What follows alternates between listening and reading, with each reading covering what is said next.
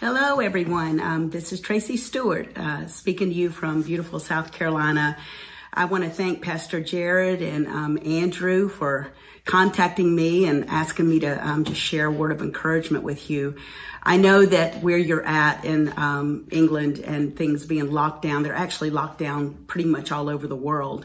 But um, there's just no reason uh, not to have uh, just a wonderful, um, powerful, totally alone time with God, you know, discouragement seems to set in in situations like this. This is what I've been dealing with with other churches and um, other Christians all over the U.S. Um, whether I've gone to do meetings for them uh, just recently, or um, if I've spoken to them online.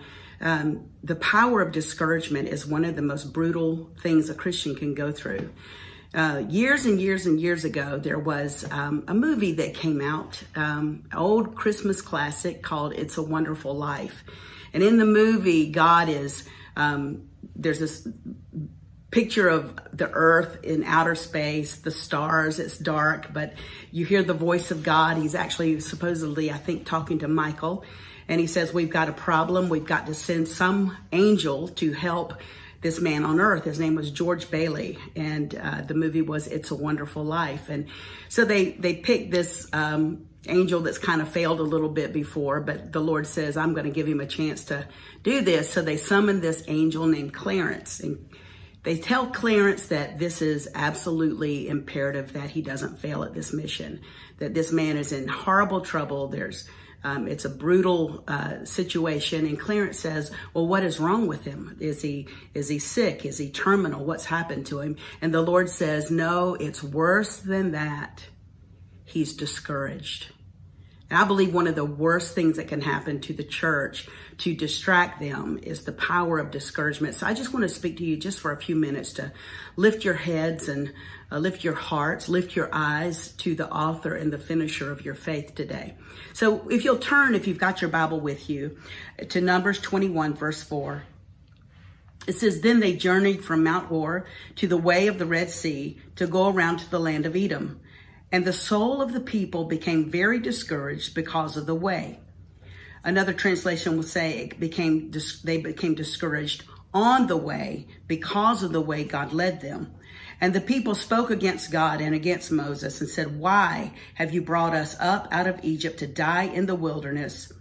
For there is no food and no water, and our soul loathes this worthless bread.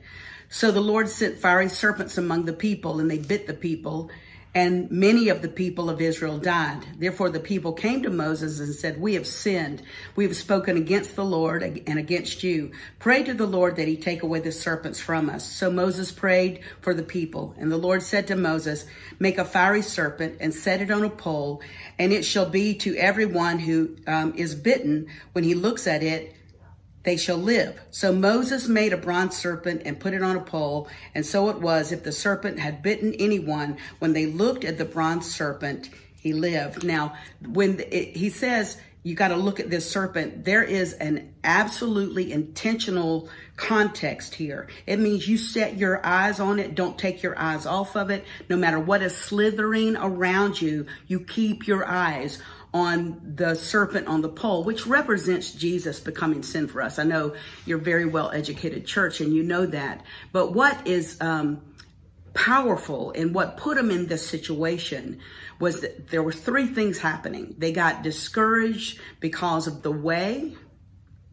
the why, and the weight.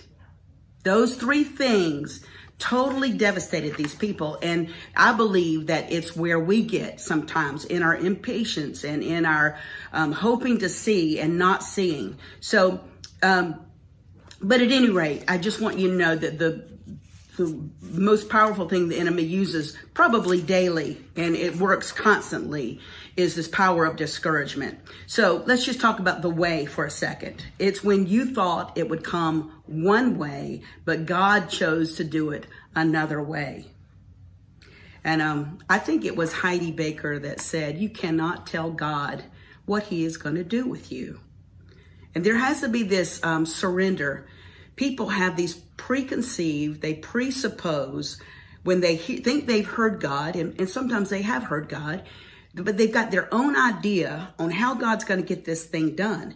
And in my experience with this, I've never been right. Um, and I've tried to learn, and I have to discipline myself here. I've tried to learn not to let my mind go there. I'm just, I need to stay relaxed and very surrendered and just let the Lord do what he wants to do the way he wants to do it. Okay.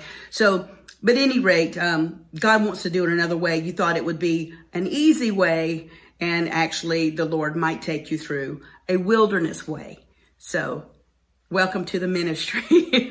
and that's where you just have to toughen up, Buttercup, and learn to relax and learn to trust God. He actually is God. And if he's said something, he's the one that's going to bring it to pass. He's the one that's going to bring you into it.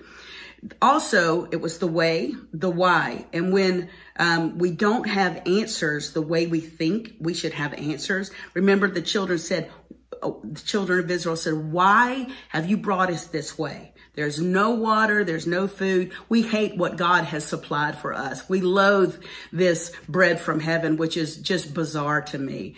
Um, this sweet bread that God dropped on the ground every morning. In other words, I think because they were so used to fulfilling themselves with instant gratification that uh, they wanted to lean back into their own idols. And Jesus just wasn't enough. The bread of heaven was not enough. And when you get to where you're looking for something else to fulfill you, it's a fatal mistake. It will never satisfy you. Your idols whatever it is, whether if I had another, uh, if I just had a boyfriend, if I just had a husband, if I just had a house, if I just had a different job, none of that is going to satisfy you. But there is bread from heaven.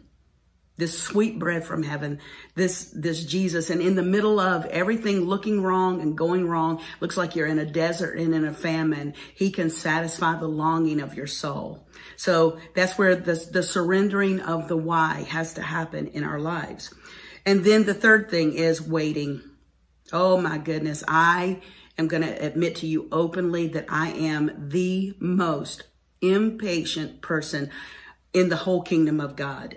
I, I just, um, want what I want when I want it. And on top of that, I'm very short fuse, which means you can light a match in England and I'm going to blow up in South Carolina immediately. So with those combinations of things, that's actually just the lack of the working of the spirit of self-control. It's a fruit of the spirit. It's a lack of temperance. And when we're there, um, we get set up for the enemy. And that the best way to battle the waiting is to fill your, your day with one-on-one sweet fellowship with the Lord, worship, and there's all kinds of tools that are provided for us. I mean, I believe that the body of Christ is the most spoiled group of people on the planet compared to all the other generations before us. We've got CDs, MP3s, we've got YouTube, we've got people uh, preaching to us. We've got bookstores full of books, full of information, and we should be probably the most powerful people on the planet. But um, there we go. It's it's about really. Jesus said it this way: "Let my word abide in you, and then you abide in me." Then you ask what you will because everything you will is going to change to God's will and then it's going to be given. So there's an abiding that the body of Christ um, needs to get into. And regardless of whether you thank God for lockdown or uh, leaner times, it is an opportunity to do what you said you wish you had time to do before that you didn't have time to do. I'm amazed at the people that said, Oh, if I just had the time, I would spend it with the Lord. I would spend it in worship. I would spend it in the word. Yet during the last year of lockdown, um, they've not done any of that. They sat in front of a television and or got on Facebook and just complained about how miserable their life is. And um, anyway, um, How's that working out for you? So they were discouraged because of the way. They were discouraged because of the why. And they were discouraged because of the waiting. The, that, that combination just breeds discouragement. And one of the things that I've learned too in the middle of all of this is if you compare your life with someone else's, let's just say someone else is not discouraged. They're not in a waiting place. They're not wondering why things aren't happening. They're they're not um, discouraged because of the way things are going. It's very easy to compare yourself to someone else, but that is one of the worst things you could ever do. Just celebrate where they're at. Don't compare yourself because you'll lose your peace. You'll lose your energy. You'll lose your focus. Um, we're not all in the same place. But the thing about this is, and I'll, I'll speak about this in a second, that God is the God of seasons. And if someone is in their due season, you should be encouraged because it only means that there is a season coming to you because he doesn't um, lie. He's not a man that he can lie. And he's going to bring about the working of his word, the working of his promise to pass in your life. So don't compare yourself to anyone else. It's, it's not a good idea at all. Um, so, and, and in the mix of that, um, if, if you are comparing yourself and you're not where you think you want to be, look back on all the things that God has already done for you. He has done more in our lives than we ever deserved. And if he never did another thing for us, we have, uh, we have enough to celebrate and worship him over and praise him over for the next 50 millenniums. I mean, God, the fact that we even got saved is absolutely miraculous. So I want to encourage you that, with that. Um, now, let's go back to your due season. Discouragement has a way of locking in on top of us when we um, try to force fruit before its season. We try to force the promise to come to pass before the timing of God is in order, in proper place in our lives.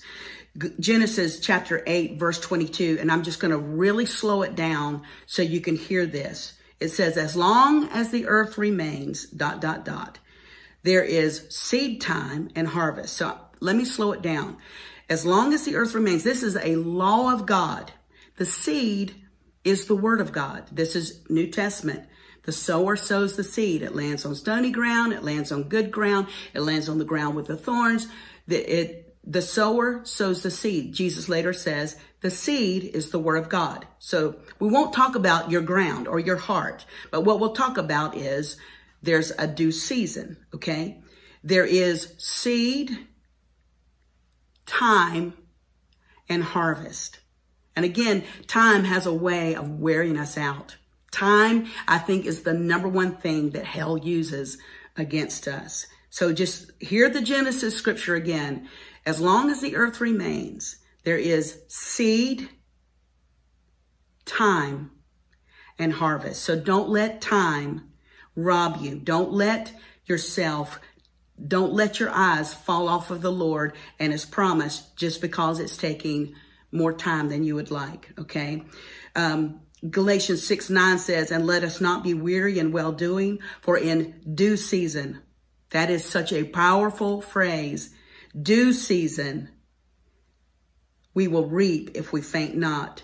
I, my husband said a few weeks ago that there is no expiration date on the promise of God. God's expiration date does not expire. And then he was also dealing with the fact that we are a, a bit white haired and uh, looks like we're old, but um, our inner man is renewed day by day. I just want you to know that. However, um, he said that there is no age limit. There's no expiration date. There's no age limit to God fulfilling his promise.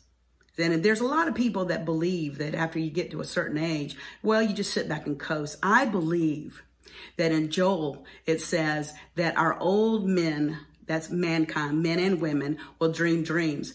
And it goes back to Abraham when Abraham was old and it was already impossible. Sarah could never have a child, not when she was 16. It's past impossible. God gives him a dream. He walks him out and says, look at the sky. Your, your descendants will be as many as the stars of the heaven. Then he takes him to the seashore. Look at the sands. Your descendants will be as many as the, the sand on the shore. And, and it wasn't for, um, you know, this is never going to come to pass and someday someone will finally see this happen. He took an old man, gave him a dream that only a young man could have and fulfilled it in this old man. And if God is God and he's given you a promise, it doesn't matter how old you are. He is still going to fulfill that promise. The only condition with this is you don't let go. The Bible says that the words that God speaks are alive, they're sharp, they're powerful. And when he sends it, also it says, it's not allowed to come back to him without producing in you what he sent it to do, which means the word all by itself, without your help, has a self-fulfilling power.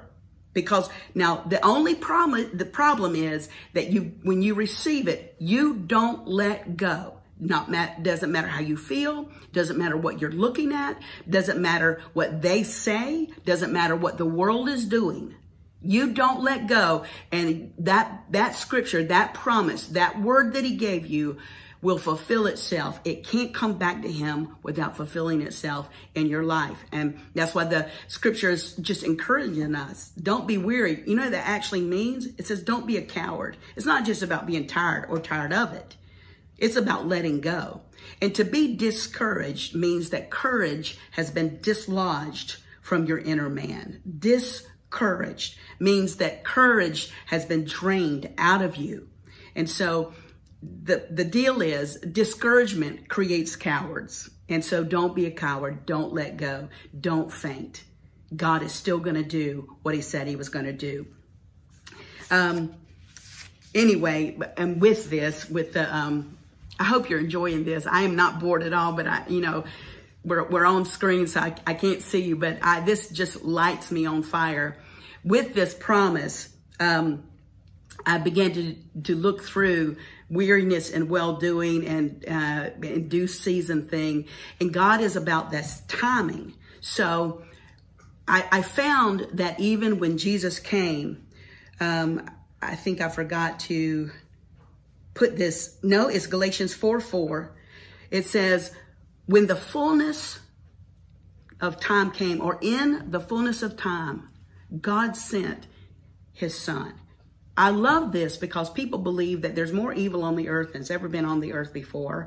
And we're facing things that nobody else has faced. But Jesus came in the fullness of time. In other words, there could not be any more sin. There could not be any more darkness in a man's heart. There could not be any more demonic influence on the planet. It was at the fullness of it. And Jesus came in the fullness of that time because God had a timing on this fullness of time. And also it says, about the day of Pentecost in Acts chapter 2 verse 1 when the day of Pentecost had fully come. In other words, God's not late. God's God's on time. He knows exactly what he's doing. He knows how to get us to where he wants us to be. But there is a timing in God and I just want to encourage you with that. One of the symptoms of discouragement when this happens is a loss of vision. Now this might help you locate yourself. What that means is you just can't see how this is going to happen. Also, I believe it's um, it's mixed with a little bit of confusion. Maybe I didn't hear God. Maybe maybe I'm just being vain. Maybe um, I've never heard God. People even get back to when the discouragement really sets in. Maybe I'm not even saved. Maybe this is all fake. That is a marker of um, discouragement sitting on a person way too long. So um, things become fuzzy. Um, it, in I, oh my goodness, the one of the best New Testament examples of this happening to someone. Before I say this, I'm I'm just gonna um, defend who I'm talking about right now. is John the Baptist. I love what Jesus said about him. The power of this is just phenomenal. He said, "There's none." greater than John. None. It means that John did every single solitary thing right. He never fell. He never slipped. He didn't pause. What he was born for, he fulfilled. No, no one obeyed God better than John. Yet, now, John, like everyone else, had this idea about Jesus not just coming as a savior, their mix of savior wasn't about being cleansed from sin, although it's all through the Old Testament, but their mix of savior was Messiah. We want someone to come in here, here we go, and straighten this government out. See, Jesus lived in times just like ours. And I want you to see, he never lost his peace. He didn't get caught up in all kinds of political wrangling. He didn't get mad at people because of what they believed or didn't believe.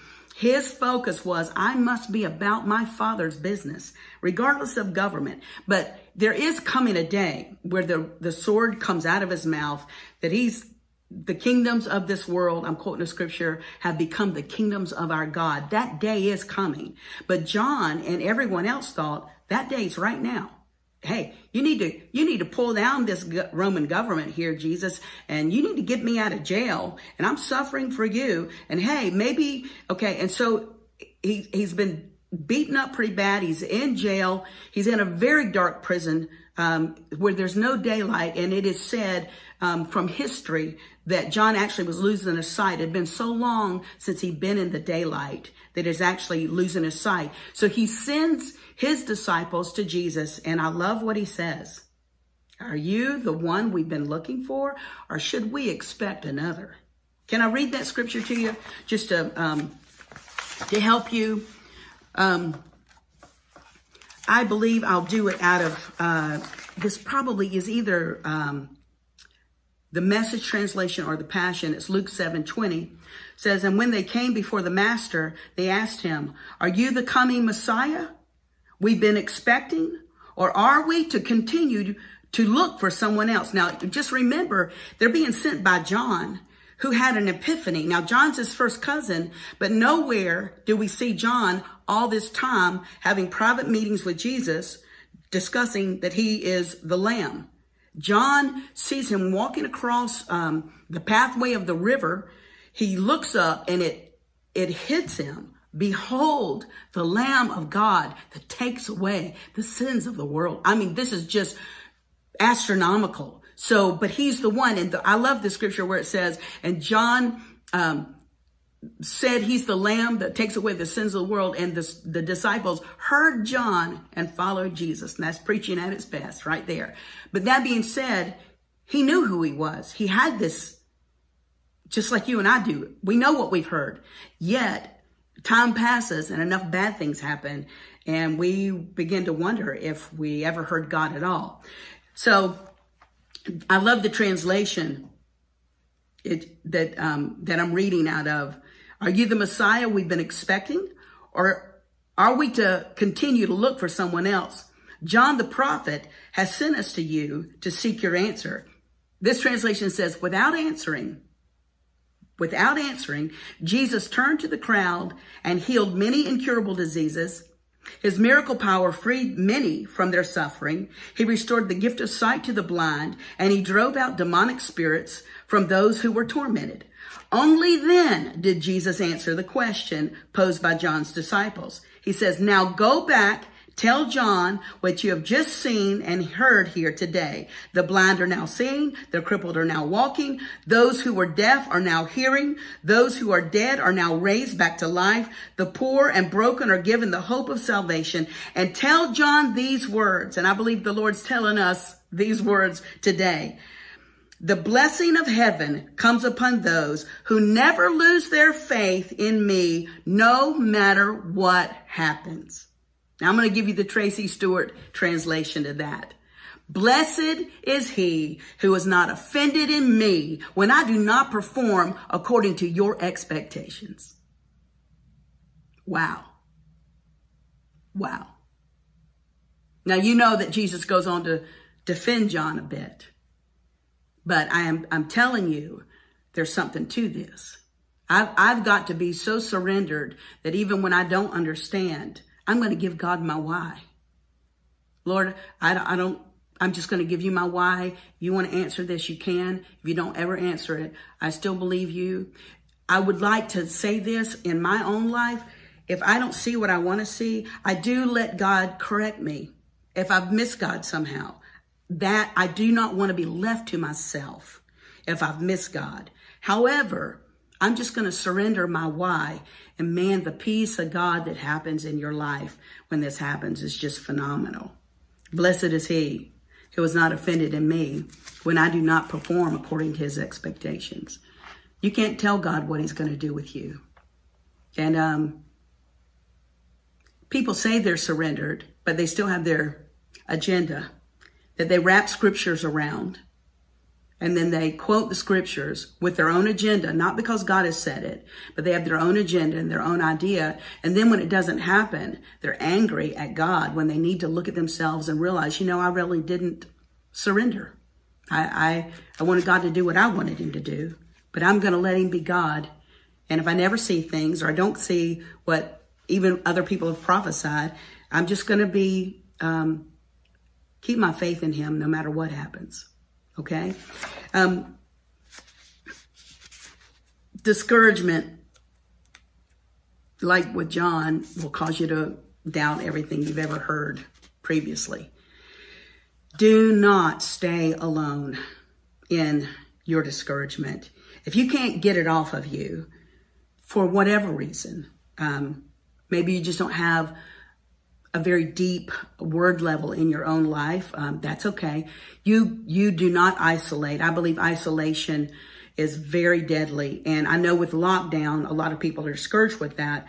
But the truth is, because of the technology we have today, my goodness, I don't even have to know people um, for them to be my friend. And I can't tell you the books that are in our library of people that I've never personally met but they have spoken into my life in discouragement by way of their own testimony or their their teachings or whatever. So if you want discouragement broken off of you and you don't want to live in isolation, even if you're not around people, number one, you have God the Father, God the Son, and God the Holy Spirit. You have the word that's alive and sharp and powerful. But also in this day and age, we have access to so much stuff that we don't have to stay there. My golden key, the, the weapon of choice in my personal life, no matter what was happening, whether I had been diagnosed terminal or whether I had um, uh, just been devastated by the wounds of other people, no matter what, my weapon of choice, the thing that God's used most in my life is praise and worship. And in the mix of that, um, I don't know why. I think worship is one of the highest levels of faith because, and I think that it's a gift from God because your tongue is the rudder, the scripture says, to your entire body. And so, and your body, which means your body is subject to your spirit. And the, the, the power of life and death is in your tongue. So God's just made a way for us to win. And I want to encourage you I want to talk you in to winning today. You don't have to be discouraged because of the way, the desert, what you don't understand, the why, or the wait. No matter what, God is God is here. I love that he never leaves us. He never forsakes us. He will never divorce us. No, not ever, even to the ends of the earth. And the same power that raised Jesus from the dead is living, dwelling in your mortal body. And we don't have to live discouraged. And um, I just want to pray for you right now. I wish I was there. I really do. I miss England so much. I just, I know that God is going to sweep the United Kingdom. I know that He has not forgotten the seed that England has sown into the entire world to see the gospel preached. And so I want you to be encouraged that you reap what you sow. And even if past generations sowed it, you water it, and God is about to bring a bumper crop of his goodness into that land.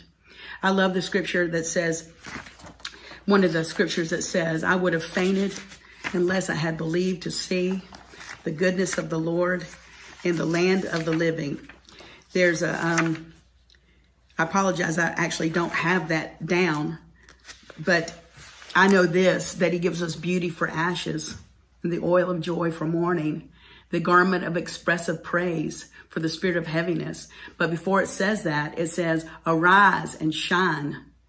get up from the prostration in which and de- the depression in which circumstances have kept you. There is an arising. And it says that the glory of the Lord will rise upon us. And sometimes just you got to take this simple step. Just, just literally step up. If you got to walk around your house and just lift your hands, do it. Doesn't matter if it feels like, um, you know, it's dust coming out of your mouth. Just do it by faith, and you're going to find that the wells of salvation, the joy of the Lord, that uh, this the springs of salvation. You know, you ought to enjoy your own salvation. Even if you're by yourself, you ought to be enjoying your own salvation. You get up and start praising and worshiping, just declaring what God's word has said. And you're going to find that your emotions will have to come along and agree with that. So I want to pray for you, okay? Um, again, um, Pastor Jared and um, Andrew, thank you for giving me this opportunity. I, I just value it so much, and I'm with you there in spirit.